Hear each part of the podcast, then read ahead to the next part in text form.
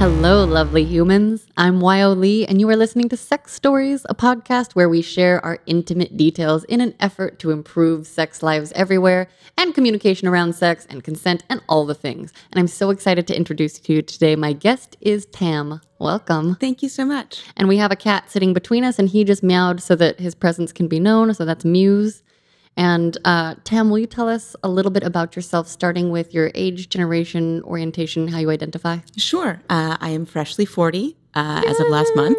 Um, I am cis, female, bisexual is the easiest way to say it, although there's a whole bunch of other adjectives that could be used.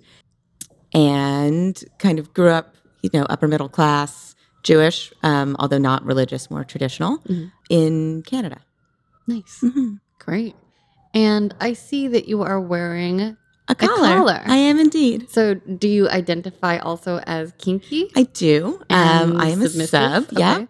Um, there's times where I think I'd like to be a switch, but then I'm given the opportunity and it scares me and Oh, I don't know what to do and I get all giggly and weird and so it's really not a good fit. Oh, let's dive into that. We'll, we'll go back to the Sure. all of the history, but like, tell me about switching or not Um, switching. not switching. So it is uh, more fantasies that I have that where I would be topping, but getting into the actual situation, I don't know what to do, and I don't like to lead a scene. I much prefer Mm. Yeah. to be told what to do Me or too. where to go.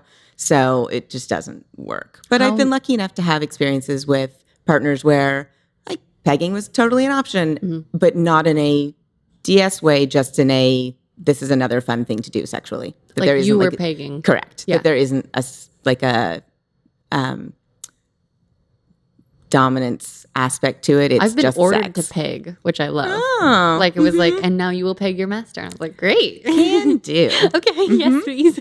Um, okay, so now, oh, I love that, and it sounds like you tried it multiple times. yes. Um, th- three partners. Okay. And multiple times with partners. So yes, Okay, ongoing. okay, so that's like a little teaser, which I love. Will you take us back to the very beginning and your childhood and your memories around the first time you heard sex, or what kind of messaging you got around sex in general? Sure. Um, I kind of always remember feeling sexual, like from being really super little, like three or five. Yeah. Um, at some point, I remember my mom, I had an older sister who's five years older than me. And I remember my mom telling me that I was welcome to hump the pillows, but I had to do it in my bedroom. Like Oh. the family room was not the place to do that. I mean, that's a good message, Right. Yeah. And, but at the same time, there was really no talk about sex. So Right. it was, it's okay. And there was no shame around it, but there was no kind of explanation of what was going on. Yeah. Um, there were books, and this was the mid 80s. So there were two books. One was called Where Did I Come From? Okay. And it was these, I think another guest talked Yeah. about this. Yeah. And they were like these cartoon characters. People have talked about this they now. were great books. And thinking back on them, they were actually, without being explicit, they Yeah. were totally reasonable explanation of human sexuality and contraception and conception and how all that works. Hmm. And then the teenage puberty one was called What's Happening to Me. Yeah. And also, I probably read that when I was like seven and had no idea what puberty was, and I was nowhere near Yeah. to having that happen to me. Um, but I always kind of knew what was coming, I guess. We didn't have a naked house, but like my mom and my sister and I were definitely naked in front of each other. Okay. And it wasn't a big deal. I remember walking in and like my dad getting out of the shower, and there was no like, oh God, get out. Yeah. It was just like, okay, dad's getting out of the shower. Let's go in the other room. Like, yeah. not a big deal. Um, but definitely did not get any like sex talk, birds and the bees. Yeah. I think my parents just figured that I had it figured out and that would be fine. Yeah. What part of the country did you grow up in? Eastern Canada in Toronto. okay. And then when I was 21, I moved to LA. Great. But so all my kind of formative stuff was in Toronto. Okay. Okay.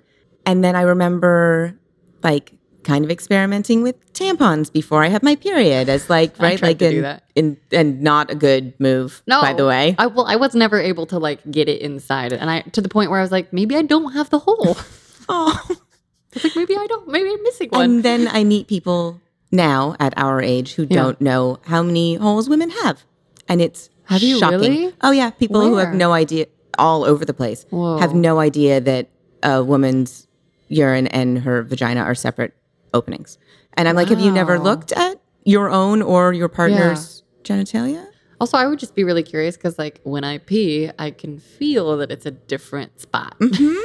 Mm-hmm. These are the same people who don't understand why you can't just hold your period, right? Like, Why can't you just hold it? Is that a thing? Mhm. I have never heard that. Oh, That's you need to be on the internet more, girl. Oh my god! I probably. I mean, maybe. I I, mean, or not. don't.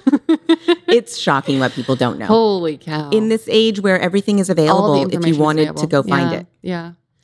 Um, Whoa. so yeah, so a little bit of that experimentation. Definitely like, um, I knew that I was interested in women again from a super early age. Mm. Like had boyfriends, Yeah. kissing at 13, whatever. Um, but reading like VC Andrews books and getting to like Nice. the kind of sexy scenes and being like, oh, but it's a girl. And I'm like, oh, but that's okay. So Ah. I kind of never questioned. I've also kind of never come out officially yeah. as anything other than me Right. after dating a guy for a super long time, we lived together. We broke up. My parents came to visit here in LA, Mhm. and we were at dinner. And my dad said, "So, have you met any nice men or women?" Uh, no, I haven't been dating anybody. But the fact that that was kind of my parents putting it out there in a Yeah. way of like, whatever you want to do is totally cool. That's very And I was 32 at that point. Like, How did they know to say that? I don't know. They just I think it was he was maybe half joking get- and like, and also just sort of like Mhm. seeing. prodding and Yeah. I just kind of didn't react. I Yeah. was like, no, no one in my life. And Ah. I don't think they would care Yeah. who I brought home That's as long as they were nice to me and they made me happy. And those are really the primary. That's fantastic. Yeah. Did you get a sex talk in school? Was there sex ed? Um, I went to private school, so Okay. yes. Oh, um, what fifth kind of grade. private school was it? Religious? Uh, it was not. Okay. It was actually a French immersion private school in Toronto. Cool. Um, and now everyone from Toronto will know. Uh, I do. It's terrible now. I haven't used it in a long time, but I'm fluent. If you went back, somewhere I feel like it would drop in Mhm, a couple does. weeks. I think in French sometimes, and then I'm like, is that Oh, the really? right word? It's Yeah. weird. Oh, that's crazy. Um, Uh, also, I just want to point this out to you. We can see construction man on the roof in the reflection of the window behind you. that's not Um, creepy. That's fine. so weird. We had to talk to the construction men because they were bang bang banging on the ceiling like right before we were about to record, and I was like, "No, Please you guys, don't." we need to talk about sex right now." We didn't tell them that part. We should have. I told them yesterday. That's even better. I was like, "I have a sex podcast, blah blah blah." I'm editing it and like trying to think straight while they're Mm-hmm. like boom boom boom on the ceiling, and I was like, "I can't function." And then he's like, "So so is this a this pole? Do you use it?" And I was like. Do you know I didn't even notice that? most I'm people so don't. desensitized. And adult, a lot of like adult, adult, like older, my parents' age people are like, oh, I just assumed it was for structure. And I'm like, no, there is a stripper cartoon at the bottom of it. Like we can see it. We can all mm-hmm. see it. I get it. and I have friends who have stripper poles and or kind of bondage stuff like built into their apartments or Yes, I want spaces. that. Oh my God. Okay. And it's yeah, I just don't notice it because it's I guess not a big deal to me yeah. because it's normal. Totally. Yeah. normal. I mean, I am very mm-hmm. desensitized now. Like I had a job earlier this week where they were like, you can wear, we encourage you to wear denim pants, but it is by the beach and it's going to be hot. So shorts are okay if they're appropriate length. And I like put on my shorts and I looked in the mirror and I was like, I don't know. What's appropriate? I, I was like, my barometer, I don't trust it. I don't know. I think I'm appropriate. Huh. And then I switched into pants because I was panicking. Anyway, Fair. Um, can you tell us a little bit about? I really am curious to get into your BDSM life, Sure. but I would love to also fill in the gaps of your early years because I think those formative experiences are so e- important. Mhm. So, where do you want to start? Um, like super. We'll just do a super brief recap of my sex life. Great. Uh, lost my virginity just before my 15th birthday. Okay. with my boyfriend at the time. Mhm. We were sleeping over at his house. He had another friend in town. So there was a girl sleeping on the floor while I was losing my virginity, um, who was not actually asleep, we found out, Oh. which was fine because it was kind of a really sweet, like, it hurt and I was stressed out. And obviously, you tense up. And I got up to go to the bathroom and come back, and they had been talking. And he, this was like his best friend Oh. from childhood forever. They'd known each other Oh. forever. And she said, just let it happen to me. And I was like, oh, okay. She's like, it'll hurt, but it's okay. And I was like, that's very comforting. And it looks like sounds really weird to retell the story. And I haven't thought about that in many years. Yeah. But yes, so the first time I had sex, there was someone else in the room, like that I knew was conscious and like aware of what was going on. that is a unique situation. I've Mhm. never heard a story like that. And on a waterbed. Do not suggest that. Oh my gosh. Also, I just had somebody else tell me that they fucked someone on a waterbed, and I was like, how? It's and not I was trying to feel like, have I ever done that? I don't think so. I have Like- like, a couple other boyfriends, like their parents had water beds, and at some momentum? point, it's no, no. How, I have a hard time on a squishy bed. Like, just like my bed, the bed I have now is like much softer than my Mhm. old bed. And so, like, when I was with my master, the first time that we were fucking, I was like, something's different. This is a bad angle. And I was like, oh, it's because it's a fucking pillow top mattress. Uh huh. And you have more give, and Yeah. everything's not like where it's supposed It's to be. where Things move yeah, around. Yeah. Yeah. Okay. Yeah. so waterbed's not good. Was she like watching you? No, like No. the lights were off, Okay. and it was like four in the morning. Yeah. But I mean, she was sleeping on the floor, like Yeah. on the other side of the bedroom. It wasn't that big of a room. I don't know. It also lasted all of what, like five minutes? Yeah, Like it's yeah. not. It was not. Do you remember memorable. your feelings around it? Like, how did you feel afterwards? Did you guys do it again? Um. Yes, I dated him for a while after, so Mhm. we did continue to have sex. Um, I don't remember the feelings. I think that it was just kind of a thing that I was like, oh, I can do this thing, and it didn't. I'm sure somewhere subconsciously or unconsciously, it was like very rebellious, and Yeah. you know, my mom didn't know, and but totally. at the time, I don't think I was aware of any of that. Mhm. Um, and for a long time, and I think this is also super common. I hope women growing up now, it's a different experience. Sex was not good for a long time. I Like- think that's a thing we've heard so often. It's like it's just not going to be, and like you know, it's Why just not? Exactly. Or like, or like the first time you do it with someone, it's not going to be good, and I'm like, but it doesn't have to be true. I wish it was not true. So I had I a think lot we're of. working to I it hope not so. true. I right now. Yeah. I hope so. yeah. Um, I had a lot of sex with a lot of people that Mm-hmm. was like, okay, great, you can put your penis in my vagina. That's awesome. Yeah. wear a condom, take it off, and you're done. And yeah, it was really much more like, and I don't know that this is not related to BDSM, much more me being in service Mm-hmm. to someone rather than me really enjoying the experience. And I liked the attention, Yeah. obviously. Yeah. Um, I liked the experience, Mhm. even if the actual sex that I wanted to be good was like less Meh. than. Yeah. nah. Yeah. Um, I didn't really like receiving oral sex because it was like, it feels nice, but there was no climax. So for a long time, Yeah. obviously there is now. Yeah. um yeah um but again i was like i mean it feels nice but i didn't really get the whole um make sure that you know you get to come before he does i was like but i don't so does it matter yeah. but i could orgasm on my own so i knew Yep. that it could happen Same. I was the same for so long. Oh, Mhm. are you okay with? Me? I'm totally fine with the cat Great. we have a whole He's, bunch like, of them at home over. I know, but i love it okay. um so He doesn't do that to everyone, by the Oh, way. Oh, well, that's nice then. Um, so lots of kind of teenage, whatever sex, um, but with long term boyfriends in between, which is weird when I think about the number, quote unquote. Mhm. Um, how did I get there when I dated people for like three and four years at a time? Impressive. Thanks. um, or not. Um, with a little bit of obviously figuring out the relationship side of it and the emotional Mhm. side of it, and like some cheating on my part. Like Yeah. I was the cheater. yeah. Um, and one of those experiences was my boyfriend at the time did not want to try anal with me. Yep. And I wanted to try it. And so I found someone who would. Yeah. Yeah. Yeah. I- And how did that affect you? Because when I cheated on my boyfriend, my ex boyfriend, because I was like, I want to be in an open relationship. And he's like, but I want to keep dating you. And I don't. And so finally I was just like, okay, my boundaries don't matter. And Right. then I cheated on him a week later. well, his know? boundaries don't matter. Right. Yeah. Like both of them, they Mhm. were just like, it was like we.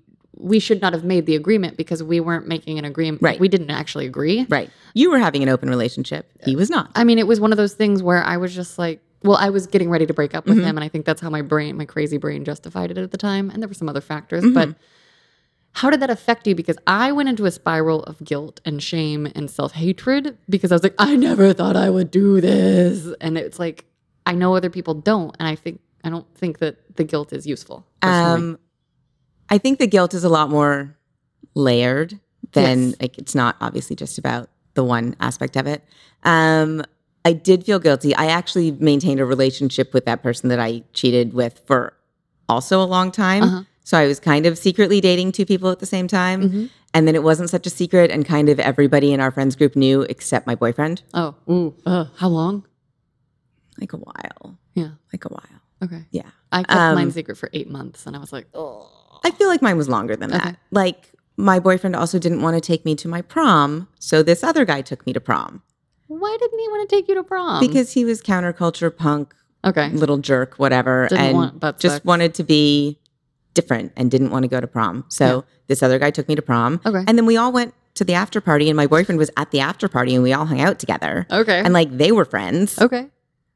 It was not a good time of my life. But anyway, but it turned out fine. Yeah. And I'm now friends with both of those men. Great. And it's fine. And they both have relationships, obviously. Um, so yes, teenage and like early 20s was kind of a lot of meaningless sex, for lack of a better word, but Mhm. like experiences, which were fun. Um, and I think my first BDSM, even like foray into it, there was a fetish club in Toronto on, I feel like Sunday nights, which is such a weird time for it, um, at a club that was otherwise like one night a week. It was a goth club, and then it was just like a dance club, like oh, okay. top 40s Unz Unz dance. And I was like, this is a weird place to have this event. Huh. Um, and I got dressed up, and a guy that I knew from the internet took me to this fetish night. And it was just a, like Oh. nothing happened to me. It was just a lot of kind of me walking around. Um, I will send you, I have a picture of me in that outfit from that I night. so curious. What were you wearing? How did you put that outfit together? Like, did you had you watched? Like, what was your awareness of BDSM at that point? Pretty minimal. Yeah, when I Um, jumped in, I was like, I think it's about being tied up. I'm curious Mhm. to explore. And my master was like, it's so much so more. much more.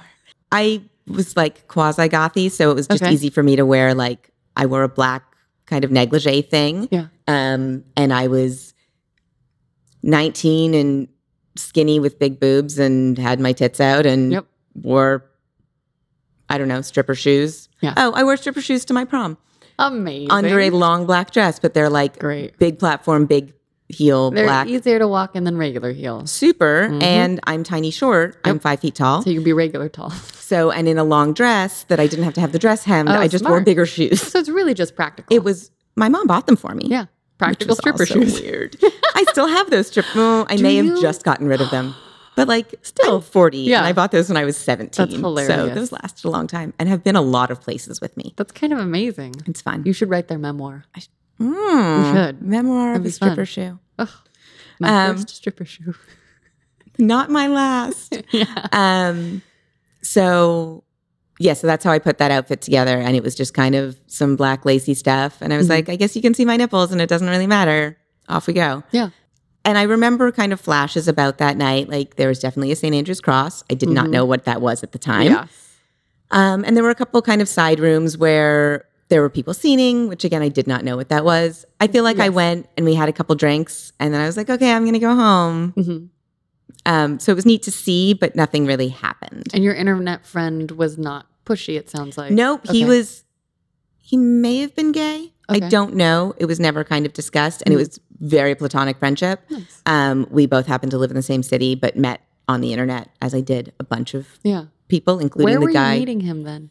Where on the internet? Yes. Uh, on IRC. Okay. I have no idea what It's called that is. it, IRC is Internet Relay Chat. So Okay. before AOL Instant Messenger was a thing, it was a text only. You could make private rooms, or you could make like rooms where a bunch of people could join in. I originally got on that because the guy that I cheated on my boyfriend with. I went to boarding school in Italy for my last semester of high school, Whoa. and he wanted to figure out a way for all, of us to be able to talk. So Yeah. he set me up with this thing, and he was nerdy, and so he knew about it. great. Um, and then I could talk to all my friends because I couldn't call because it was crazy Right, right, expensive cra- in yeah, yeah, yeah. 1996 to Oh, call overseas. yeah. And then while I was waiting for my friends to get on, we would be like, okay, Tuesday at four o'clock, our time, which was like 11 o'clock for me or whatever the time change was, we would arrange to meet in this particular place. But while I was waiting for them, I was like, oh, well, what's in like this punk chat channel or this gothic Mm. chat channel? And so then I met a ton of people who are now a bunch of people I'm still friends with on Facebook that I've like met in real life all over the place. That's kind of wild. It was fun. That's It's great. a whole different world back then. know. I did a lot of stuff. I think Toronto was also very helpful to being like a really safe place to grow up where I could come home in Yeah. like stripper heels and a short ass skirt and like take a cab at three in the morning and no one harassed me. Sometimes I'd get like a cat call out of car, Yeah. but it was never, I never felt unsafe. I never, not to say that there were not rapes in Toronto, obviously, Yeah. but like I never felt Yeah. unsafe, which was a totally different experience, I'm sure, to my friends who grew up in other places. Mm. Um, but probably gave me a false sense of security through the rest of my life. I think I have that still. Like, because I'm just like, I will walk around. Like, literally yesterday, a friend was like, How can I get to Tijuana safely? And I was like, Just go and don't be dumb. Like, you know, like be aware of your surroundings Yeah. for sure. Yeah, I wasn't like walking along with headphones on and like looking up at the sky. and like plastered and unaware of your surroundings Yeah. and not able to, yeah. so that was all the Toronto stuff. And then, How did it? Yeah. so, okay, and one then- of the guys that I met online, not the one I was just thinking of, actually one before that, Uh-huh. uh, lived in Denver. And so I flew to Denver to meet him for his 18th birthday. and I was a year older. Mm, Okay. Um, and he tied me to the rafters in his mom's basement. Like he lived with his mom still because he was freshly 18. Yeah. And he lived in the basement. His room was, Oh my god. and the other half of the basement was like half finished, but there was no like plaster on the ceiling. So it was exposed beams. And he tied me to the rafters. was that your first time being tied? I think so. That's incredible. I think so. and like, I don't like- know how he knew about any say, of this. Yeah.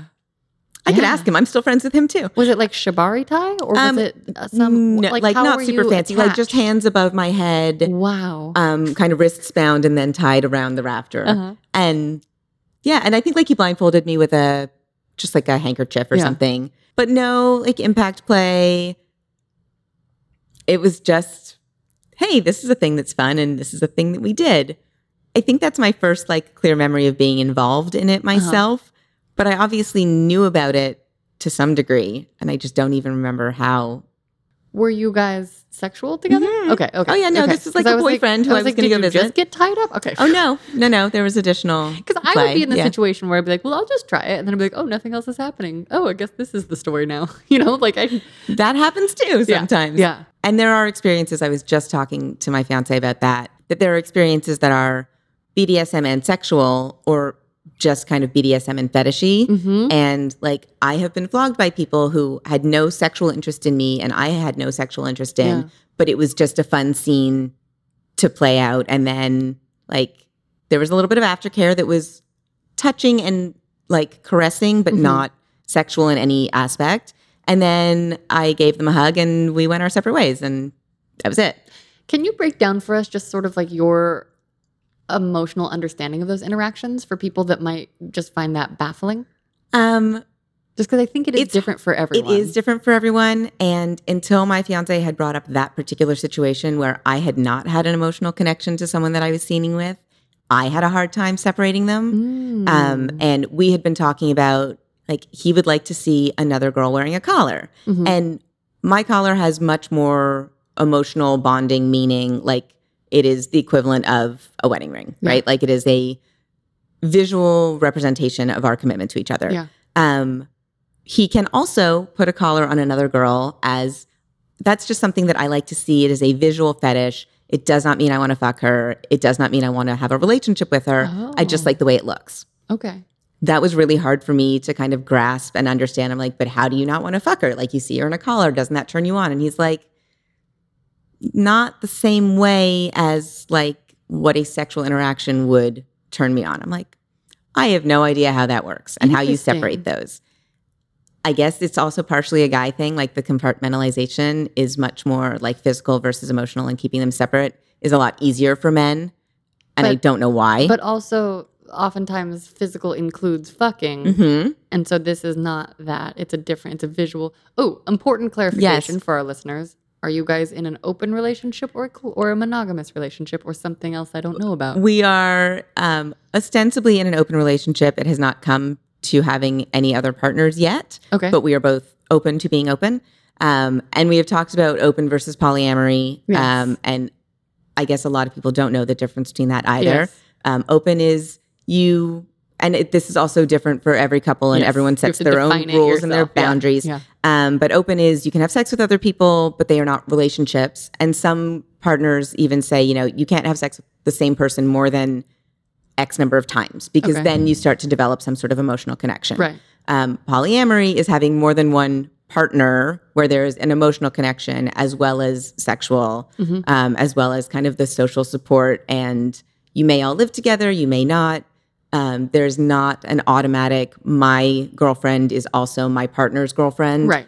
um, which I think a lot of people think, oh, Assume polyamory is just a triad. yeah, and it's like, no, no, I can have a relationship separate from my primary relationship that isn't just sex. Yeah. I think I could do polyamory. Mhm. I think I'm obviously okay with being open. There's a jealousy factor that comes in on my part. He's like, go have fun, do Oh. whatever you want. I'm the jealous one. And so Oh, I'm until it so- comes up, Okay. Okay. I don't know how I'm going to feel about it. Can I ask your astrological sign? I'm a Taurus. Me too. I know Oh it. yeah, we knew that. Okay. um, but yes, so I he's like, just trust me. I'm like, I do trust you implicitly. yeah. I get on the back of a motorcycle with you and let you tote me around wherever you want. Taurus has a quality of like, this is mine. Mm-hmm. Mine. Mm-hmm. I will keep it. Mm-hmm. I'm not a jealous person at all. Like to the point where I realize in my body I don't I don't feel the feeling that I recognize other people are Mhm. feeling. And I don't know why. You know, it's just like that's just my brain. So I don't have that. But I've I've encountered it makes me feel heartened, I guess, to hear of a Dom who's happy to share his submissive. Mm-hmm. Because I have this like fear that I will never find that. Oh. and i'm and i'm what's today i'm about a month today being single from my Again. master Again. for good Okay. he just hung up on me so like we are on the phone and i was like i need more attention i don't need to hear you all the time but when i do like it needs to be more than i miss you and you're sexy and he got he started getting angry and i was like we don't have to do this and he's like i guess we just won't hung up and that was the end of our over two year relationship and we'd broken up four times that was Right. our fourth breakup within a year I'm sorry. That's suck- sucky and though. it's, and it's it's sucky, and it was my it's my first master. So right. I guess I'm talking about this with you because There's a lot more emotional I didn't, connection. and I had no idea what I was getting into Yeah. truly because I was just like, oh, get tied up, and I loved it. and there's so much to love. And my partner and I have also talked about, funny enough, another woman that we know who, like, he's like, oh, she doesn't know anything about BDSM. She's interested and knows kind of like Mhm. academically, but has talked to each of us separately. We're both friends with her Mhm. um, about polyamory and open relationships and what BDSM is and how that works.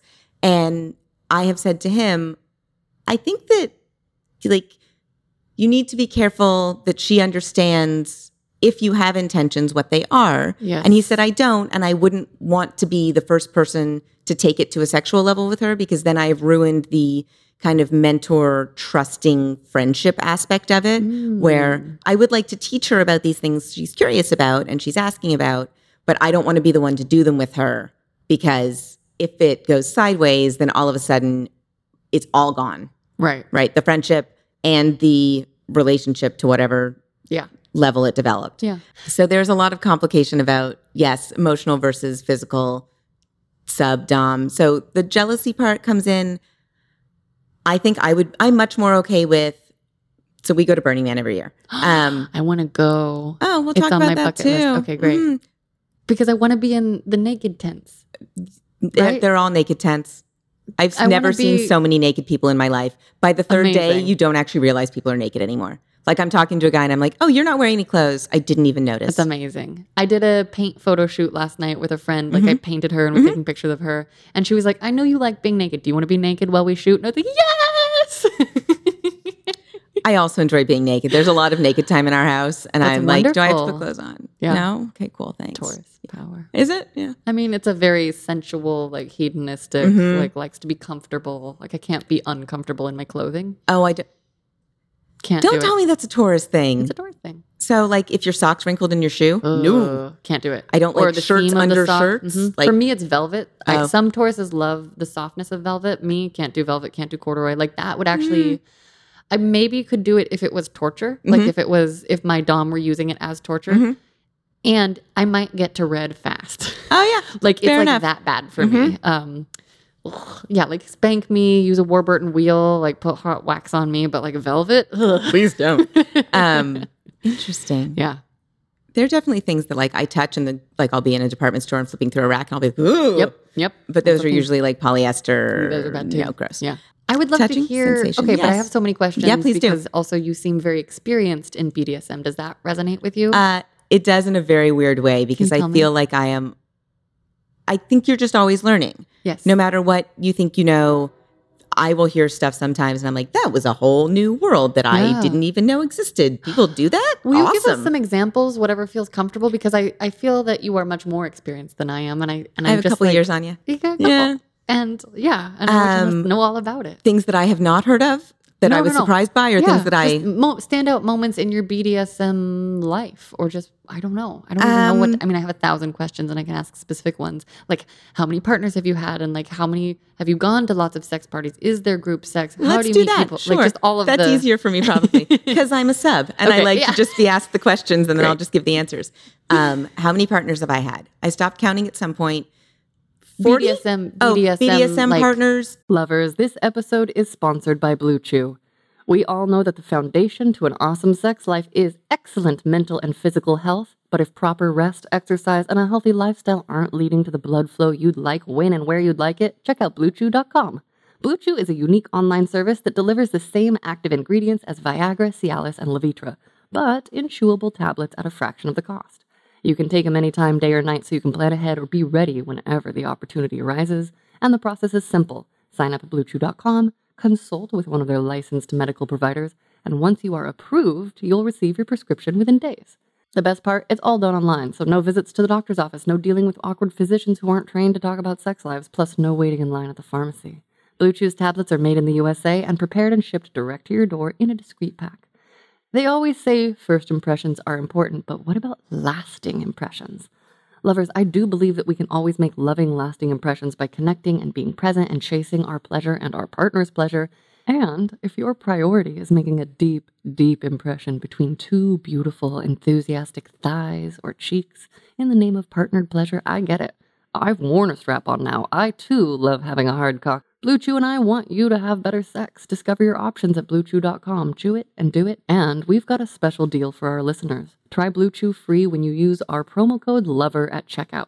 You just pay $5 for shipping. That is bluechew.com promo code LOVER to receive your first month free. Visit bluechew.com for more details and important safety information. And thank you to BlueChew for sponsoring the podcast. And like, Um, what's the difference between like doing a scene with someone and like having a have you had a master? Have you had a daddy? What type do you say dom? Like language, different people. Sure. Uh, I've only ever called my current partner sir, Mhm. and it's half joking, but sometimes not. Mhm. Um, I call him daddy in a totally different respect. Like he is our cat's daddy, and I am mommy, but we're not mommy and daddy to each other. so that comes out, and when I do it in front of another person, So I'm like, oh no, but we don't. Ooh, no, Ah. and I don't. There are people who are totally into that. I am not. That Uh-huh. is not my fetish. Uh-huh. The whole little thing is just not what I'm into. Um, there is very little humiliation. I don't like it myself, and what counts as humiliation to you? Because I didn't realize that I was into what other people call humiliation until someone else told me. Oh, um, I'm trying to think of something that because he wouldn't want to do any of these things with me, it's hard for me to pull an example out. Well, can I Um, ask you like, some questions? yeah. So, like, I get called. I used to get called a lot of filthy names. That like, yeah, I'm fine with that. okay, and then like uh, being slapped on the face or spit on. Does that no hitting me in the Blaine? Okay, face. Okay.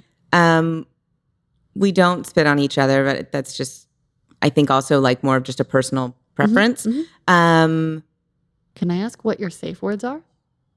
it depends on if there's a gag in my mouth. Um, it is Ah. colors because Okay. it's just easiest. Mhm. And I've had people come up with like pineapple marshmallow. I'm like, if I can fucking think of pineapple marshmallow, I'm not that into this scene. totally. yeah. So, um, yellow, red, Great. right? Um, he tends to stop at a yellow, Mhm. and I'm like, but I wasn't done. I just wanted you to like maybe back off a little. Or like He's- hit a different part for a second. right. um, and he's like, no, yellow means you are uncomfortable enough to have said something. yeah. Um, and I think he knows me pretty well that if I get to red, like we're way over my actual threshold. Mm. Um, if there's a gag in my mouth, it is as clearly as I can. Mm, mm, mm. Mhm.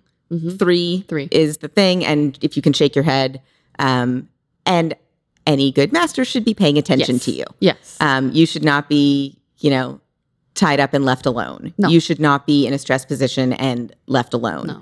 for more than like I'm running to the living room and I will be right Yes. back. Yeah. Um, but there's no like I'm going to leave you hanging by one knee and one elbow and leave the room. That's not safe.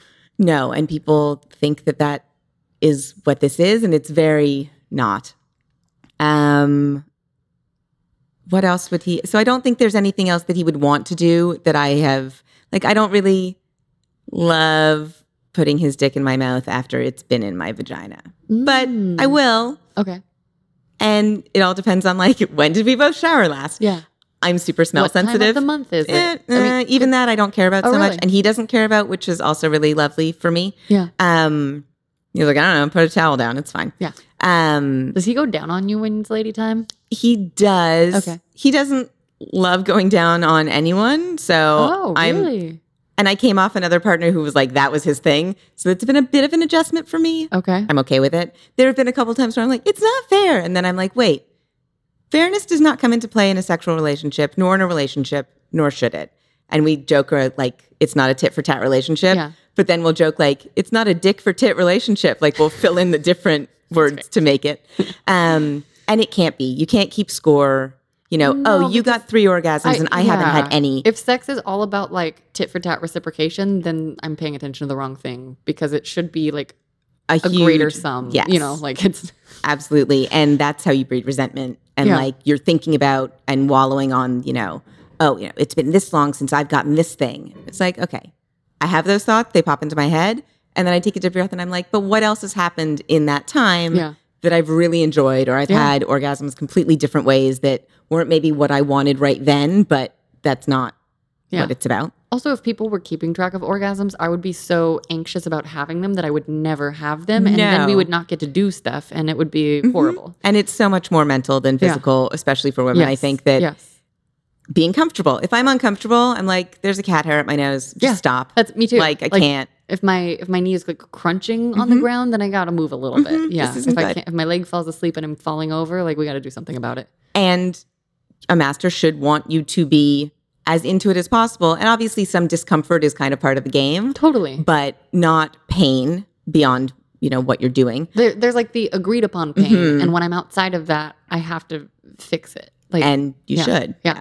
Um, and it's communication, and it sounds so, like such a trope. Oh, communication. It is so important, mhm. not only in a scene, but in any relationship and in friendships. And Yeah. just say the thing you want to say and don't pussyfoot around it. And if the other person reacts badly, take a deep breath, try to figure out what they like, try to put yourself in their shoes. That's a whole other podcast. yeah, Um, but communication really does help with, you know, he's, we've kind of finished a scene and he's gotten up to go to the bathroom to clean up and come back. And I'm like, but, um, aftercare, please. yeah, And he's like, oh, I'm so sorry. And like lays down on the bed with me and cuddles me. And like, he was just so swizz, we call it swizzled Mhm. when you're, Yeah. right? Yep. He was just so swizzled that he was like, oh, I didn't, I can't even think. And Yeah. he wasn't intending to leave me unattended or leave me uncared for. He was just kind of in his own head. Yeah. And, but if you say something, he's not gonna be like, no, fuck you, deal with Right. it. exactly. He's gonna be like, oh, of course, Yep. cuddles and nice caresses. And Yeah. yeah.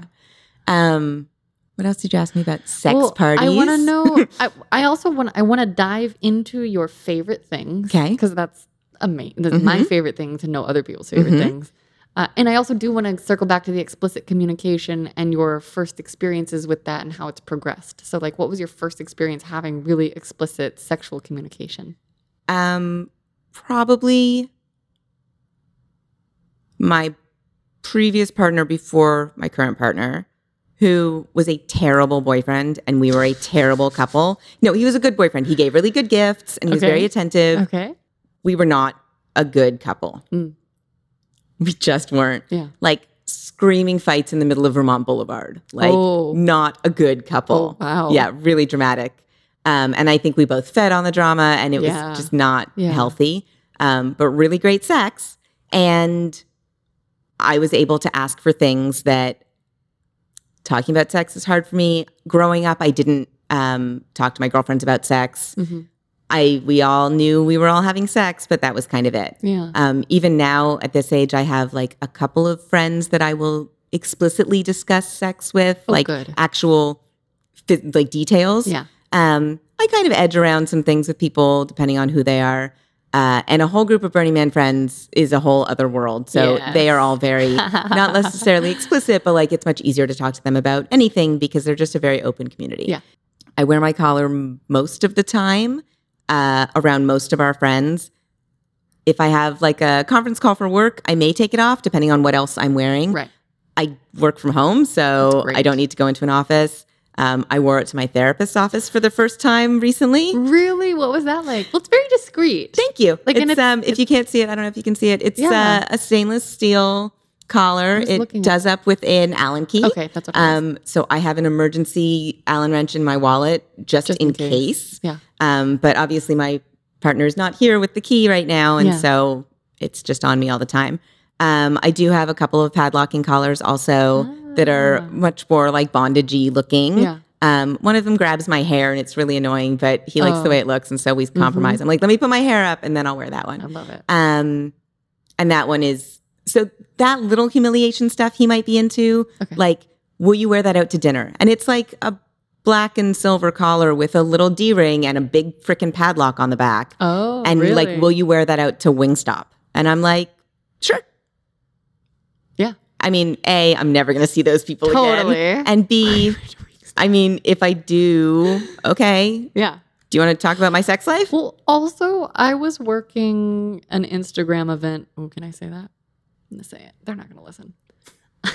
I was working an Instagram event recently, and a lot of the Instagrammers who were there were very young, Mhm. like not 18.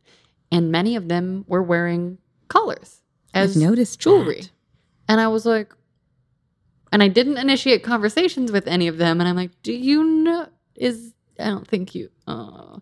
And also last year, two years ago at Zara, they were selling like just like a choker that had a loop on it. And I'm like, and it's, you know, and it has clasps on the back. So it's not a collar, but mm-hmm. I'm like, that's a collar. You know, and I, and I bought it because I've worn that to several auditions where mm-hmm. I'm playing, I go out for various types of weird sexual role. Like I was playing a pleasure concierge, mm-hmm. you know, oh. In like that. a sci-fi thing. Yeah. And so I wore these like thigh-high boots and had this little collar and a boob shirt and just, you know, very like sci-fi. And then I walked into the waiting room and it was like men in their 70s that were also bald in suits. And so I was like, "Oh. Oh, I'm the I'm the wild card." Oh. that happens. Um, yeah, I've seen a lot of people also wearing collars who I don't think have any idea. yeah. I still have a collar that I bought when I was, I don't know, 18. It does not fit around my neck anymore. Um, I'm still like pretty like thin and little, and Yeah. I was, I'm 30 pounds heavier than I was as a teenager because 40. Because you were a teenager. Exactly. Um, and it is just a band of leather with a Mhm. snap back, but with a ring on it. Mhm. And it's a collar, very clearly like a meant to be pseudo bondage Yeah. kind of gothy collar that I wore to clubs and I would wear to school and whatever. Um, Did you know you were submissive back then? Like when did you figure it out? It sounds like yes, Yes. ish. You did. but I don't have any recollection. There was never anyone who wanted to dominate me. Yeah. Although I guess that first boyfriend, like it was just, yeah. It, and there was never a question about which way it was going to go. Did you ever watch like did you explicitly watch BDSM porn or anything like that? Not until much of- later yeah, in life. Yeah. And even now, BDSM porn. Um, so kink.com used to be based in San Francisco. Oh, yeah. And my partner worked at the upper floor Really? for a while. Um, and so he has some cool stories. And, but like I'll watch their shoots and I know I've toured the sets because Yeah. he used to be able to do a tour, That's so cool. which was super cool. And I know the scene and I know what's going on. And while I believe that what is going on is actually happening, Mhm. right? She's actually having an orgasm, which is where a lot of porn, like, I don't think you're actually having an orgasm when you're screaming, I'm coming, I'm coming. No, you're not. Yeah. Um, but it's so weird to think that it is like a put on scene Yeah. that could be like something we were doing in our bedroom, but that's on film. And I'm like, do they stop in the middle and like take a break? And he's like, yeah, sometimes like Yeah. that needs to happen. It's like any film shoot. Yeah. So it's a really weird disconnect for me. Um, and I'll watch some of their stuff and be like, I just can't even watch it. Like it's good. Totally. I get in so people talk about porn a lot on here. I don't watch it that much because because of my history as a producer, I can't watch it without thinking about the production aspect Mhm. of it. And then it just puts me into my producer brain, which is the least sexy brain I have. Like it's just my- had that conversation with someone else, and I it might have been my partner, it might have been someone else. It was like, no, I just picked the scene apart and like, oh, why would you put that light there? Like, Yes. just all that kind of or stuff. Or even I've watched some indie porn lately, or when I was with my master last year, he got a subscription to one that was like more like people on their Mm-hmm. iPhone, so a lot of vertical video. And I'm just like, this is framed stupid. This is lit. Like you're making it. It's like angsty. Like what? Do you, I can't see what's actually happening. You know, like that handheld. Don't show me four camera angles at once. I can't watch it. You know, like make choices. make artistic choices. Don't just like give me everything. They're not artists. I know. I know. It's hard. I'm not an artist either. And I'm not trying to be negative because I do appreciate people create, Putting it out putting, there. putting their own work out there, and it doesn't work for me. That's all. Yes. There are scenes and not necessarily BDSM related at all, but like, okay, porn, easy, masturbating, fine. That's a super quick way to get it done. Um, sometimes I can just go off my brain, depends Yeah. on what's going on. Yeah. Um, but what I and what I watch also, I think this is for a lot of people. What I watch isn't necessarily what I would want to happen with me. Totally. But uh, yes, as I'm scrolling through the pages and pages, I'm like, why? I can't see. I can see the guy's thigh. Yeah. I guess there's a woman underneath him. Yeah. I can't even see what's going on. Like this is not sexy. Like and it's dark and I why did you even put this up? Or like the bad like free music that they're using as a track in the background. I'm like, just turn it off. There are um porn music videos, which I did not know was a thing. Ooh, I think their? PMV is the um, acronym, and it is like just a bunch of short cut scenes set to like super uncy music. it's the weirdest thing. I accident like I not accidentally I clicked on one being Yeah. like, oh, what's PMV? Right, because uh, POV is point of view, Yeah. and I was like, okay, what's PMV? I don't know. Yeah. And it started, and I was like, what is this awful music? And I thought it was just the intro, but then it just kept going. Very weird It- for pure artistic. I was gonna say, I I'm suggest to going to go. look. I'm gonna go have to look some up. just oh my gosh. Um, Tell me some of your favorite things to have done to you. Um, I like being blindfolded. Mhm. I like the heightened other senses. Um, and if I can't see what's going on, because it's my bedroom and I know what our drawers sound like and I know which toys live in which places, I can kind of tell what he's going for by like the jingle of this or like the clank of that. Yeah. Um, but it's nice to kind of be surprised by like, uh, as soon as it touches me, like, oh, what is that? Yeah. um, or oh, I know what that is. So that's fun, the Mm. anticipation. Um, and it also, I'm a thinker. I overthink everything and I analyze everything. And we can be in the middle of something super hot, and I can be like, God, did I run payroll for that client? Yeah.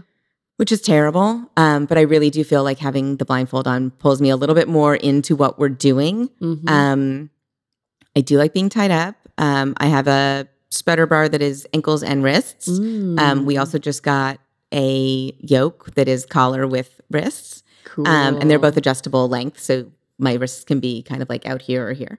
Um, Where are you usually when you're using that?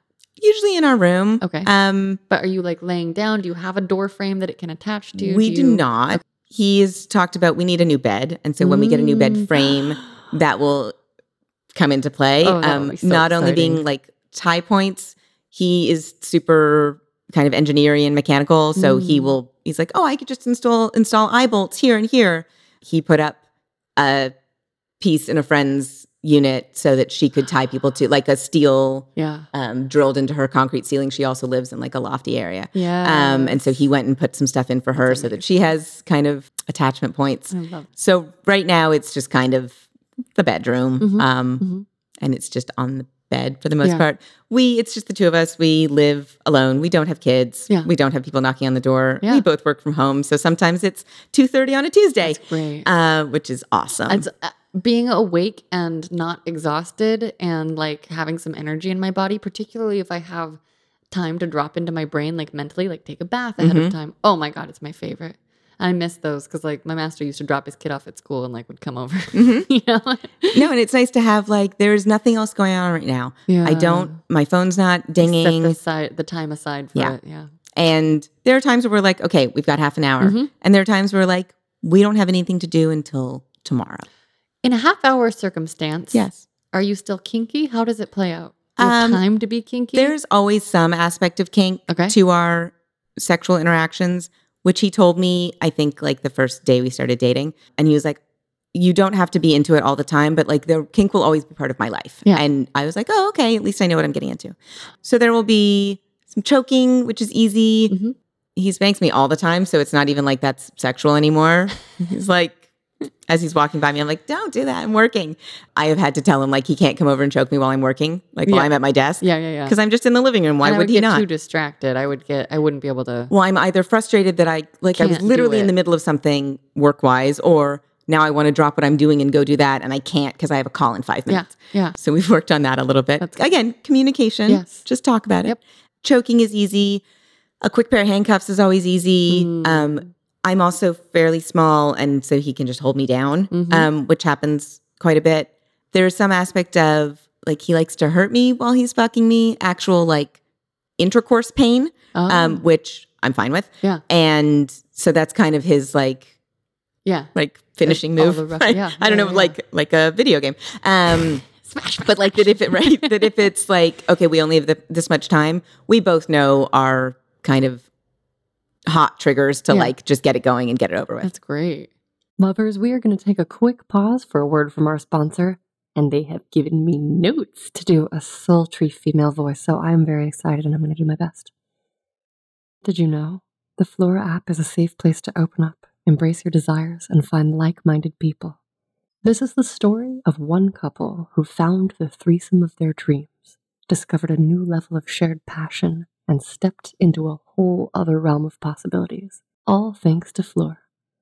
As life's routines settled in, Robert and Lucy found themselves yearning to explore uncharted territories. So they downloaded Fleur and embarked upon a thrilling journey of sensual experimentation, learning more about each other's desires in the process. Open minded and adventurous, Robert and Lucy dreamt of adding a new dimension to their intimacy, sharing the touch of another woman, being witnessed, and connecting in a way that transcends the ordinary. In Fleur's diverse and accepting community, Lucy connected with Emily, a babe craving the same experiences. So they invited Robert to the conversation. The chemistry built and anticipation heightened as they exchanged messages until finally their agreed upon date night arrived. A gorgeous hotel was the setting for their evening of pleasure, passion, and connection, a shared exploration that fulfilled each party's desires. Fleur app celebrates the beauty of open minded connections. It's a platform where fantasies come to life and desires are embraced without judgment. For couples seeking adventure with others or individuals keen on exploring, Fleur invites us all to a world where every desire is a possibility waiting to unfold. Download Fleur now, express your desires freely, and find like minded people today. How did you guys meet? Very randomly at a place that I Oh. did not belong. There is an off-road truck race in the Mojave Desert um, Okay. once a year, and I was out there watching my friend race his Jeep. Who he had been asking me to go out and watch him race for like 12 years. And I was like, that's not my scene. It's really not my scene. yeah. And he said, This is the last year we're going to race the truck. We're taking it apart next year. Like, I don't know if we're going to have another truck. You should come out and watch me race. He said, I'll buy your ticket. You'll have a pit pass. You just need to show up. Yeah. I said, Okay, fine. So I showed up and he went off on the race in the morning and I was in the pit where they come through to get gas and whatever. And there was this guy sitting there and we started chatting about something, something, where are you from? Da da da. He said, I live in the Bay Area. And I said, Oh, I'm going to be up there in a couple weeks for a friend's birthday. Um, and we just started chatting and it was all very casual. Um, and then a call came over the radio that another truck out on the course had broken an axle or something. And he said, Do you want to go on an adventure in the desert? And so we put a Mm. welder and a generator in the back of a dune buggy and Oh went out God. to find them and weld their truck up. And so we had like two and a half hours with no radio, no distraction, just the two of us in a car talking, a dune buggy. Yeah. Oh my god. just like talking That's about amazing. everything. And so we talked about everything. Like I knew all of his dirty secrets by like the second day I knew him. The When did he bring up kink? That car ride, like I'd known him for two hours. Was Oh, he no, before that, in the pit, even, he Oh, said really? something about latex. And I said, Well, I've worn latex, which I had. I did not realize that he meant like latex, Yeah. like he means. Um, I bought a rubber dress from the adult shop when I was 17 Yeah. and wore it for like Halloween one year or something. Of course. That was my first latex experience. Mm. Um, I will be getting married in a latex dress oh my god. because we're getting married at Burning Man, and that's where you can oh do that. Oh my gosh, really? Mhm. This this Mhm. Burning Man. August 30th. Oh my gosh, that's coming up. It that's is. so exciting. Wow. Um, so I'm having a. It will not look like a wedding dress, but our friend who makes custom latex is making me an outfit that will be my wedding outfit, oh my god, that's and amazing. he will also be in latex. That's his fetish that I have kind of fallen into. Okay. Um, I like it. Tell It's us about fun. that. Tell us more about because I was talking to a latex boy and then he kind of disappeared. So I don't know if I'm going to get to latex with him, but Um, It is just as much about the visual as the sensation as well. Okay. Yeah, coffee break. Um, and he is about both aspects of it. Um, his kind of ideal manifestation of it is that I wear like a latex t shirt out to the grocery store. Have you done that? Mhm. I love that. And it's like people look at me or don't. And okay, people could look at me or not for wearing purple running shoes, right? It doesn't matter. yes. People are going to look at you or not. They look at they look at me. Exactly. um, and some people, not strangers usually, but some people, like friends, are like, "Is that latex? Can I touch it?" Yeah. Um, Is it when you're wearing it like out and about? Is it is it sweaty? I yes, gotten to- okay. it is sweaty. So when you try latex, latex on at a store, Yeah. like there's a store over in Silver Lake that I probably won't name drop, but it's the fetish store in LA. I go to the stock. Yes, room. that's the one. my favorite place. Well, then yes, let's name drop them. So they have a huge I le- do. I love them. They have a huge. Like, I love them. latex selection. Um, I have a couple of pieces from them. When you try stuff on there, you try it on with powder Oh, um, because it is smart. easy to get in and out of. When you actually put latex on at home, you do it with lube. How did I not know this? I don't know, silicone lube. I haven't done it. Oh wow. Um, so And you, how do you clean it? Is it a uh, whole thing? dish soap and water in the sink, like Dawn and water in the sink, and you wash it, and then you rinse it and dry it, hang it to dry. That's a lot awesome. of care. It's How much latex stuff do you have? A lot. What are your favorite pieces? Um, I have a super cute. I bought a T-shirt that is a pink octopus bathing, like in a bathtub with some bubbles, and it's on like a blue background.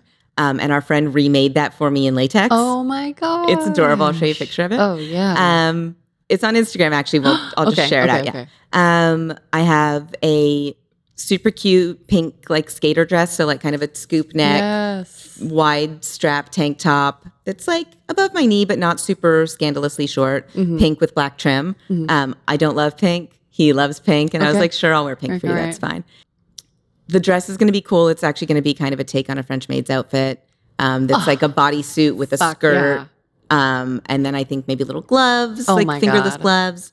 I don't actually know. He's talked to her about Okay. the design. Oh, that's my dream. she has measured me, and I'm going to go for a fitting in the next couple That's weeks. amazing. So I know what That's I'm getting. So amazing. It's exciting.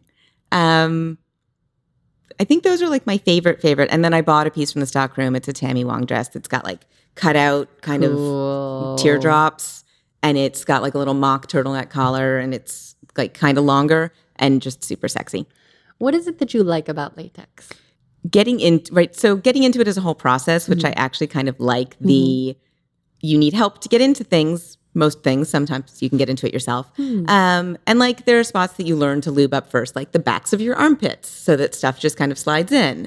And then you get into it and you're kind of uncomfortable and you like pull your boobs into the right place and like jiggle around and it's pinching here.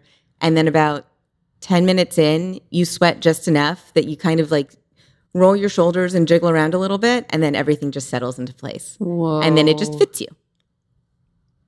Um, it feels really cool, like touching your stomach, touching your chest, like depending on how long the sleeves are, it's super smooth and soft. I think I would feel like a future person. hmm Like, I Very think much I would so. feel- like Katy think- Perry wears latex in a ton of her videos, Oh, um, which is right.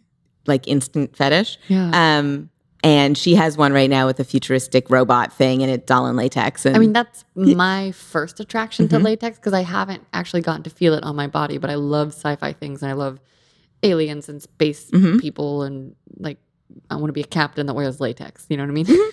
very doable. Yeah. I know someone who makes great custom latex when you're interested. okay, great. Um, How does it come into your play? Like, how do Um, you? What do you do? So latex-wise? there's stuff that when we first started dating and like the first pieces that I got were like a little black skirt and kind of a white tank top. Um, and it was really like, will you put on that latex skirt and sit on my face? Mm. And I was like, sure. I mean, kind of not my thing. Like, I'm into it because you're into it more than I'm super into it. And then I was like, seeing how into it he was, I was like, oh, okay, I like this. Mm. Um, so more now it is about the wearing latex out in public yeah. as like a kind of our little secret Yeah. thing. I just got a pair of latex undies made that have like a, hut- a heart cut out on the butt that I just brought home that like Mm. now is like, hey, will you wear those out like under your jeans? Mm. And then we know, but no one else knows. Yeah. And that's like, I can't wait to get you home Ugh. kind of thing. Um, in the bedroom is much more like the stuff that I wouldn't actually want to wear out in public or that I would only wear at Burning Man. I'm like, eh, that skirt's too short. Or, Yeah. oh, it's just like a boob harness. Like there's no covering. It's just like harnessed strappy bits. hmm Um, I think I would love that. Exactly. I could put on pasties. Yeah. Does it cover your nipples? no, No. Great. no, it like outlines your Outlines. boobs. Yeah. So good. So those kinds of things that are not for, yeah. you know, small town wear, Right. but are, uh, or like, you know, Or even just yeah. yeah. Um, but they're fine for um, Folsom, right? The Folsom Street Yeah. Fair. would- Yeah. I wore Yeah. latex to that because that makes sense. I was actually wearing way more clothes than most people were. Mm. Um, yeah, how 'cause is it that's a lot of naked that? people. Yeah. Oh, it's fun. Are there favorite things that we haven't gotten to? Like we talked about being tied up. We talked about Um, like there are fantasies that have not yet yeah. been Let's talk realized. fantasies. Strangely, and again, this is something that I think I might get into and be like, "Red, just kidding, just kidding." Yeah. Gangbang. Me too. Me too. I don't know thing. why. Same thing. No, I want to have it so bad, but also I might not actually like it. when it's kind of a I don't know that I need it to be at all BDSM or fetish related. Like I guess my Yeah. hands might be restrained just for, you know, kind of shits and giggles. Yeah. Um but there's something about like someone fucking me a lot of hands touching me Yeah. that like I might not even know who's touching me or who's where that I like that kind of not out of body but like I'm out of it experience. Yeah. Um, so I think a blindfold would also probably come into play. Um, and then it's a question of like, he was just talking me through this the other night. And he's like, and maybe I'm whispering in your ear. I was just or gonna say. maybe it's me fucking you, or maybe Yeah. it's me touching your breast. Like, who knows? I would love it if I had a dom who would like be holding my wrists the Mhm. whole time and kind of like because I loved when my master would dirty talk to me and it was the first time that I was like, oh, dirty talk is a Mhm. thing for me. And so if there was like dirty talking, he was like whispering the whole time, and then like the finale was him fucking me, I Mhm. think I'd lose my mind. Yes. That's Yes, what I think. right along those lines. Yeah. Um, but then I also think that I might be like, what do you mean there's six guys here and I don't, what? And it's not Mm. like the number of penises is a problem. I've Yeah. definitely had sex yeah, with yeah. more than six penises. Um, but there's some, and he's like, well, just have a big bottle of lube so that you're comfortable. And I'm like, okay, Yeah. sure, let's do that. I don't know where to do that exactly. And like we joke about, he's like, he's like, I'm going to put a blindfold on you, and you don't know that there might not be standing outside right now. And I'm like, no, they're not. Whatever. um, but yes, logistics is kind of a thing. Um, Burning Man might also be the place to do that because there are like. Orgy yeah. tents and domes true. and kind of that group sex situation. Who knows? Yeah. We'll see how that plays out. So that is the current Side one. of Burning Yes. Man. Have you had experience with orgies and group sex or sex parties or anything like that? Um, yes. So like first threesome was when I was, mm, it was kind of like a partner swapping more than a threesome, and I was like 19, Mhm. and it was more just like making out and you know kind of heavy petting without intercourse. Mhm. Um, I did. I'm trying to think if there's ever been. There's never been like an actual threesome, like in bed, all naked at the same time. Um, I have been to ostensibly swinger parties where I didn't swing. It was just kind of public sex and Okay. public private, I guess, Right. because it's a limited number Right, of people. right. Yeah. But I'm having sex where other people can see me, um, and I really like that. I didn't realize that I also like I that like that. um, we were on kind of a bed thing, and there was another couple on the next bed over, and we were having sex, and I was like, okay, this is fine, whatever. And then I kind of got lost in my own head for a second, and when I came back, all I could hear was the other couple having sex. I was like, that's really hot, and then I had an orgasm. Oh. I was like, Oh, they're right there, and like I'm not looking at them, and there was like kind of a gauzy Yeah. like sheet between us, Mhm. so I could see that there were bodies there, but I couldn't see who That's they were. Cool. It was cool. Oh, I'm into that idea. that was here in LA. I've never.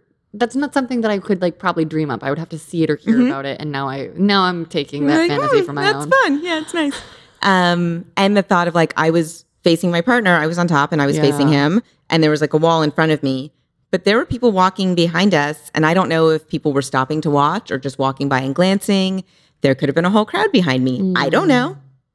Um, and I kind of like that I don't know Yeah. Because I can imagine. And I know that I had walked into a room where there were, you know, 10 or 12 people standing around watching a couple having sex. So I was like, well, that could have happened to me. I don't, I don't Yeah. know. Yeah.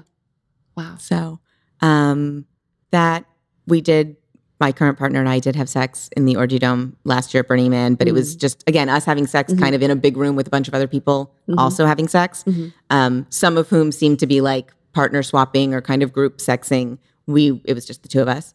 Um, Do people come up to you there? Because I'm a little bit shy, but I'm kind of open, and sometimes people, oftentimes people talk to me, but I always have this fear of like, what if I? Because like in those group situations or like at, at events or whatever, where someone's like, and just pick a partner across the room. I'm always the person that's like, who? Nobody, Anyone? There's nobody left, and that's happened to me so many times, and it feels horrible. And so that's my big. I could fear. imagine that would not It's feel great. horrible. Yeah. and it's like that's just like an astrology. Like happened most recently Right. at an astrology workshop where uh-huh. I knew both the teachers, and then they Oh. were my partner, and I felt horrible. I'm sorry. That's, that I mean, sucks. It sucks, but it's also like a thing that happens in my life because I'm like, I'm gonna do the thing, and then Right. it's like, oh, it didn't happen the way that I hear other people. Okay, well, okay, that's okay. But, Um, but how the orgy dome it? at Burning Man. So there are two separate rooms. Mhm. One is public sex, but you're not interested in playing with anyone else, but you do want to kind of be in the same room. Got it. And the other is open room. And they kind of set out some rules before you go in, and so you have to be in a couple. Um, cup, any sort of coupling. Okay. Um, so a single guy can't walk in and just be creepy in the corner, right? oh, I see. Which I like. Okay. Um, so a couple or more. You can go in as a foursome or as a threesome or whatever. Um, no one approached us, and we did not approach anyone. It was also kind of us like dipping a toe in. He does not understand jealousy. He doesn't experience jealousy at all. Um, and he is also very open sexually. I would say pansexual, for lack of a better Uh-huh. term. He's like, whatever. Does it feel good? Great, Yeah. yeah. Am I attracted to the person? great, Yeah. sure. Yeah. Um, so, and he is much bolder than me, so he would definitely have to be the person to like Yeah. go up and approach someone, Yeah. or ask someone if they wanted to come touch me or whatever, which I'm fine with. Totally. Um, we hadn't really fleshed it out all the way when we got there, Uh huh. so we kind of just ended up having sex, the two of us, and like just hanging out a little bit and then leaving. Um, if we do it again this year, it would be a different situation. We now know we have to like plan it out a little bit more. Yeah. And there's always those in the moment decisions where it's like, do you want this thing to happen? And on the spot, I will always say yes, Mhm. even if I'm not really sure. Oh, okay. Like I will err on the side of yes. Do you feel like you're resilient enough to weather the storm if it's a bad Yes. outcome? Because I'm I'm the same way. I'm like I'm curious. It might be bad. I'll Right. try it. And then we'll just, you know, do the download at home and be like, okay, that was not good for these Yeah. reasons. yeah, yeah, yeah. And then in future, we can avoid those reasons. I don't think there's anything where something would happen.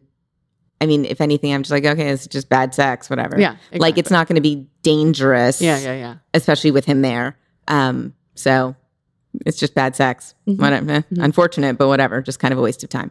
Um, so yes, there have been a couple of kind of sex party aspects of things. Um, oh no, and a party um, the night before or after Folsom, I don't remember where we went, and that was a lot of like partners giving hand jobs on the couch, like very open sexuality. Some people were dressed, some people were not. Um, and he put me in stocks and fucked me from behind. So like my wrists were kind of by my head and I Mhm. was bent over kind of at a 90 degree Mhm. angle. Um, good thing I was wearing high heels because Oh, I'm yeah. short. And otherwise I'd Yeah. been like, this is Oh, weird. horrible. Um, and we have kind kind of discussed that as well. Of like, he's like, well, what if I just put you in those stocks and then just left you there? I'm like, whoever wants to fuck her, go ahead.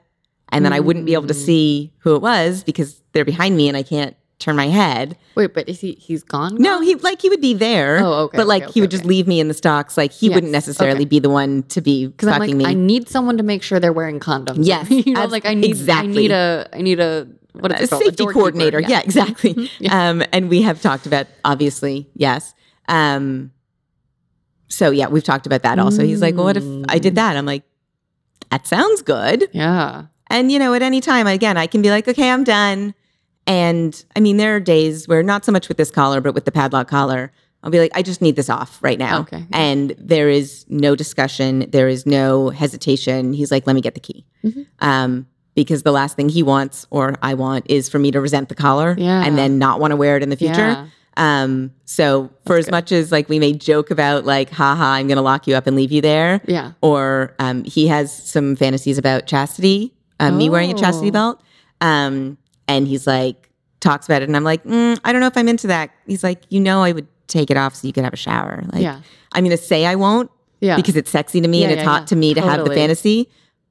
I have a harder time because stuff that I say is generally things I actually want to happen. Me too. I'm like every. I had to explain. I was like everything is real to me. You have Yes. to understand that. Like when you're talking about marriage and when you're talking about these things, it's real to me. Yes. And when he's talking about locking me up and like for days at a time, and I'm like, I'm not, no. Yeah. And he's like, I wouldn't really do it. I'm like, oh, how do you tell me that you don't really mean it? Like, how do I know when to interpret? Because some of the stuff he does He actually want to do. Yes. Um, yes. So that has been kind of an ongoing conversation that we are still figuring out also. Oh yeah. Um, but But it helps if he has awareness around the fact that he wouldn't want to actually do it because I think it's in my experience Mm-hmm. it's a lot trickier when your partner is like, "No, I do mean it." And I'm like, "But I don't think you actually mean it." Mhm. And they're like, "No, I do."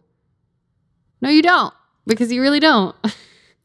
we've had some of those as well where I'm like, Okay. mm, okay. and you can't do it in the moment. No, 'Cause then no, it's no, not no, sexy. No, well, it's not, and it, I think it becomes less safe. Mhm. I think it's not. I know that I, especially if I like am in subspacing, I'm like, sure, do anything. Five days, no food. I don't need to eat. In you a know, like, cage, it's- okay. Yeah. Yeah. and I do love being Yeah. in a cage, and so that's why I have to talk about it ahead of time so I can like have a brain. Mhm. Um, have you ever been in a situation where?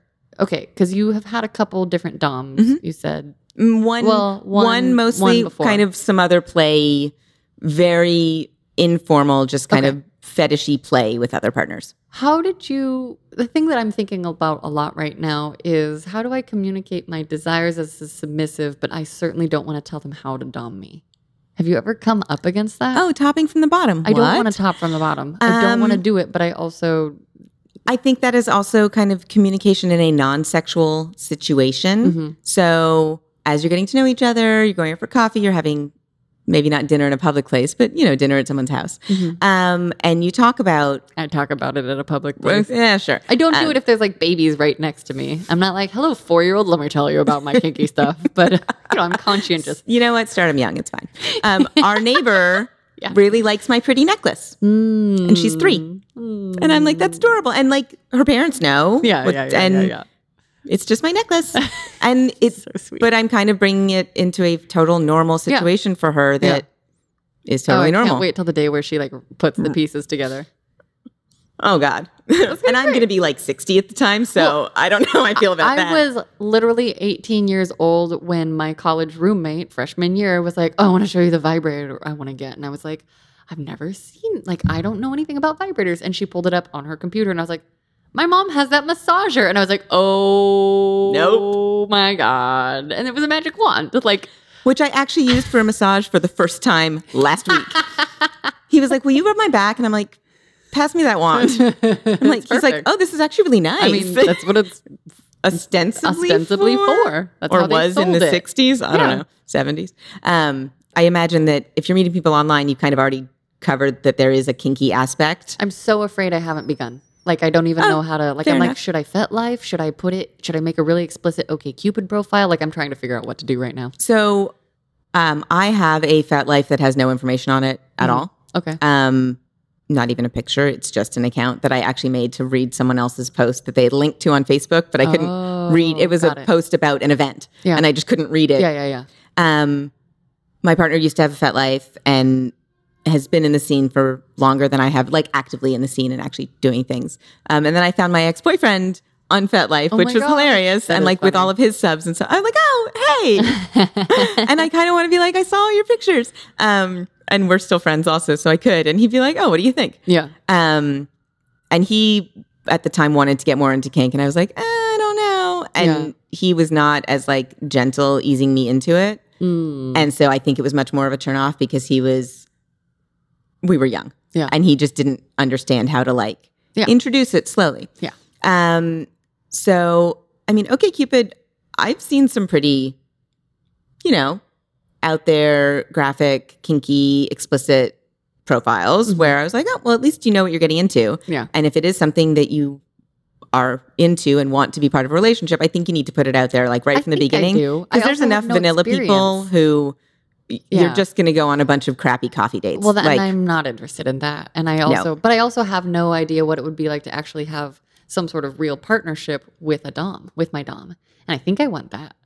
It sounds really nice. um, it is really nice. Uh, we have a very interesting relationship. It's like we're obviously lifestyle But at the same time, if someone asks me, I'm like, no, I don't do that lifestyle crap because it Mm. seems so much more over the top and like you must be high protocol all the time and you sleep in a cage all the time. And Oh, I'm like, yeah. no.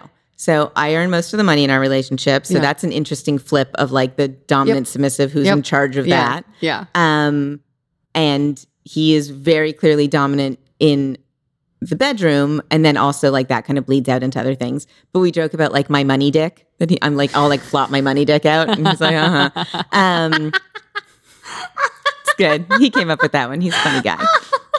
I love that. Um, I'm going to circle back to Yes. the lifestyle thing really Yes. quick because I was shooting with a dude who does a lot of fetish Mm-hmm. BDSM and he was like, "Oh, so are you lifestyle?" And I'm like, "Oh, not like no, not like 24/7 because I had assumed lifestyle meant 24/7, which a lot of people, which a lot of people do. mean that." Right. And he was like, "No, but like you're not a professional." And I was like, "Oh, no, I do it for fun." He's like, "So that's lifestyle." So people also have their different Mm-hmm. definitions depending on who you're talking to and like what their understanding of that word is and is. what their experience yeah, is. and what their Yeah, experience for sure. is. So I'm just like pointing that out because I thought lifestyle was you live the lifestyle entirely. Yes, I don't think that's practical. No, it's not um, for me. Could you? Ima- I can't imagine finding a partner that like could actually keep up with all the shit I'm doing and Well, and maintain then- their own life. but can't be dominant over you while you're doing all your own shit. Well, I have a friend who is a submissive, Mhm. and their daddy, they have a hard time managing their own schedule, and their Mm-hmm. daddy gives them like tasks and rewards because he knows totally what they're supposed to be doing. Right. They can't do it themselves.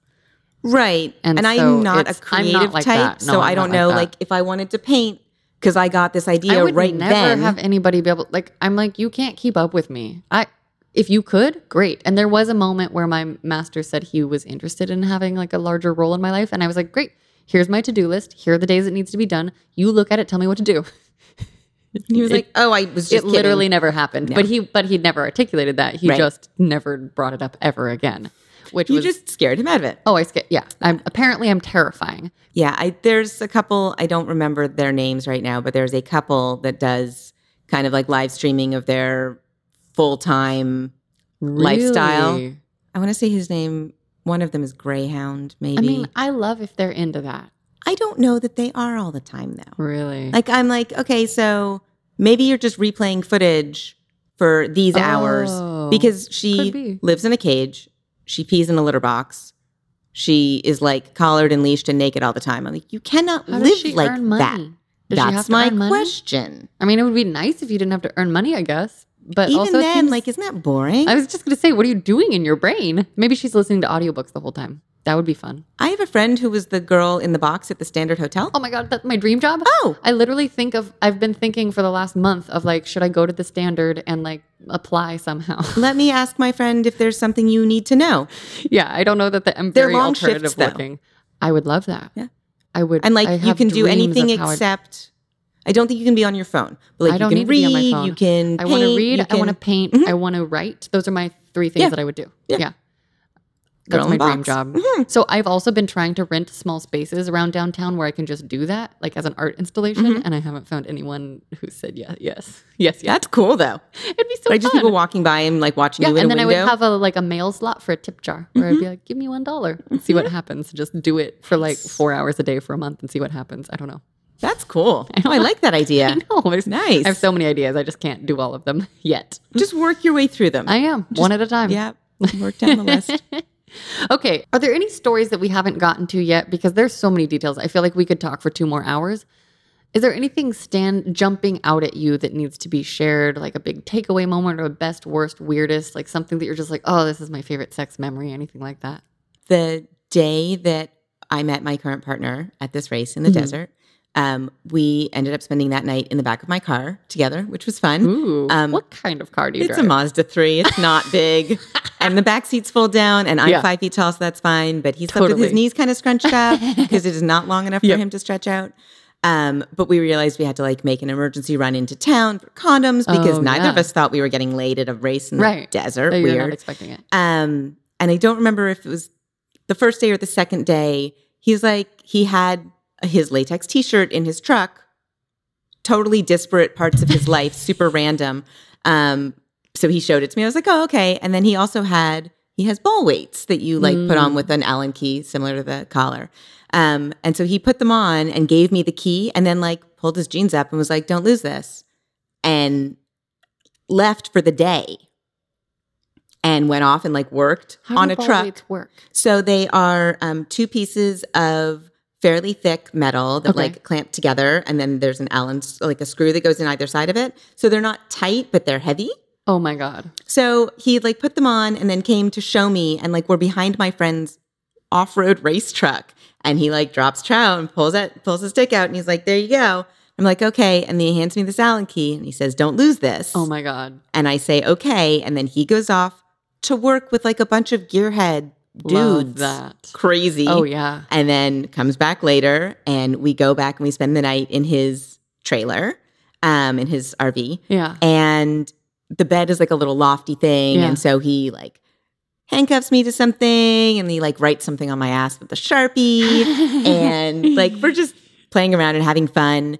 Um, and we fall asleep. And the next morning, there was another friend who was staying in the trailer with him. So he had come in at some point during the night and fallen asleep.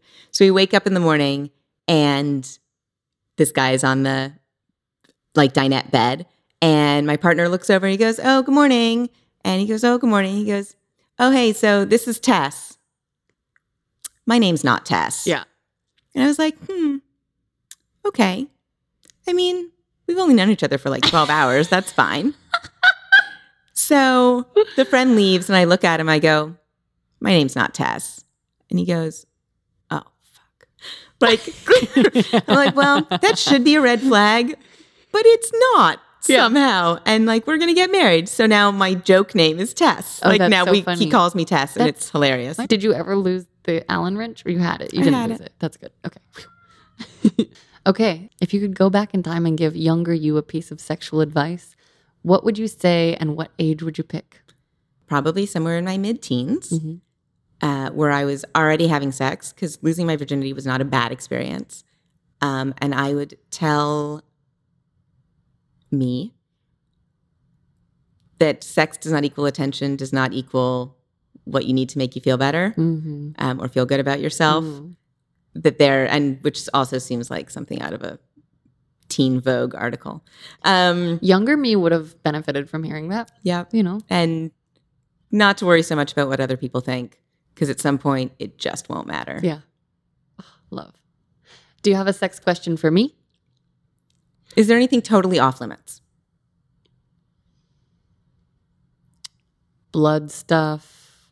I don't want poop on my face or mouth. If someone wanted to shit on me, I'm like, here, I guess we could try it. But also, if that's like their go to thing, probably not compatible. Mostly it's communication stuff. Like the off limit stuff is don't lie to me. Mm-hmm. That's my biggest thing. Don't lie to me. But if you need to lie to me, like if you need to have your secret because that's your thing, I actually, that's fine.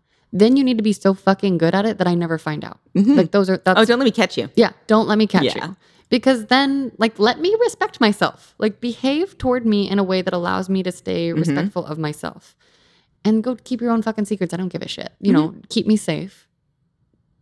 Communicate with me about anything that would pertain to my health. Right.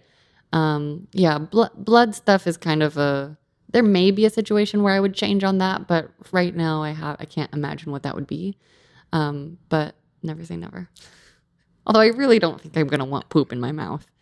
I mean, that's just like, and I know some people are into it, and and I've given plenty of rim jobs, and I'm Mhm. not like There's obviously like poop there's particles. Yeah, there's particles. Like, and and Yeah. I've, and I think I've encountered that, and it's not the end of the world. But like in terms of like that sort of humiliation, Mhm. but like I just that doesn't do it for me. Um, and I've done I've done golden showers, and I've talked about, it, and I'm sort of just like, ugh, oh, hmm. Just it's not. can my, I get in the bathtub? Yeah, exactly. Lovely humans, thank you for listening. If you appreciate the work that I put into this podcast, I would love it if you took the time to leave us five stars and a nice review wherever you get your podcast, especially Spotify, since last year's troll attack on our ratings is still affecting our ability to be found via search. I do love getting to know you and hearing your stories and meeting you lovely humans in real life. And remember, if you want to collaborate, apply to be a guest or leave us a single story voice memo via xstoriespodcast.com or sexstoriespodcast.com. Sex stories are always going to be my favorite, but now I also have question lists for love, friendship, dating, relationships, marriage, divorce, secrets, and so much more so that we can learn about connection through each other's experiences. I fucking love getting your emails and voice memos and receiving thoughtful noodle messages. It truly is hearing from you that fuels this work for me. And if you want to go deeper with me, get to know me, and support this podcast in meaningful, concrete ways, find me on Patreon, OnlyFans, FetLife, Venmo, Cash App, and all social media platforms at wyohlee, or work with me privately for photo and video shoots, relationship support, creative breakthrough sessions, and retreats. wyohlee.com slash links is where you can find the list of all the ways to play with me, and the link is in the description below. Thank you for joining me to spread ripples of love to co create a world where taking care of each other is the norm. Thank you for spoiling and inspiring me with your stories and your support. Please take care of yourselves, take care of each other, and remember to share stories in the name of lovely human connection.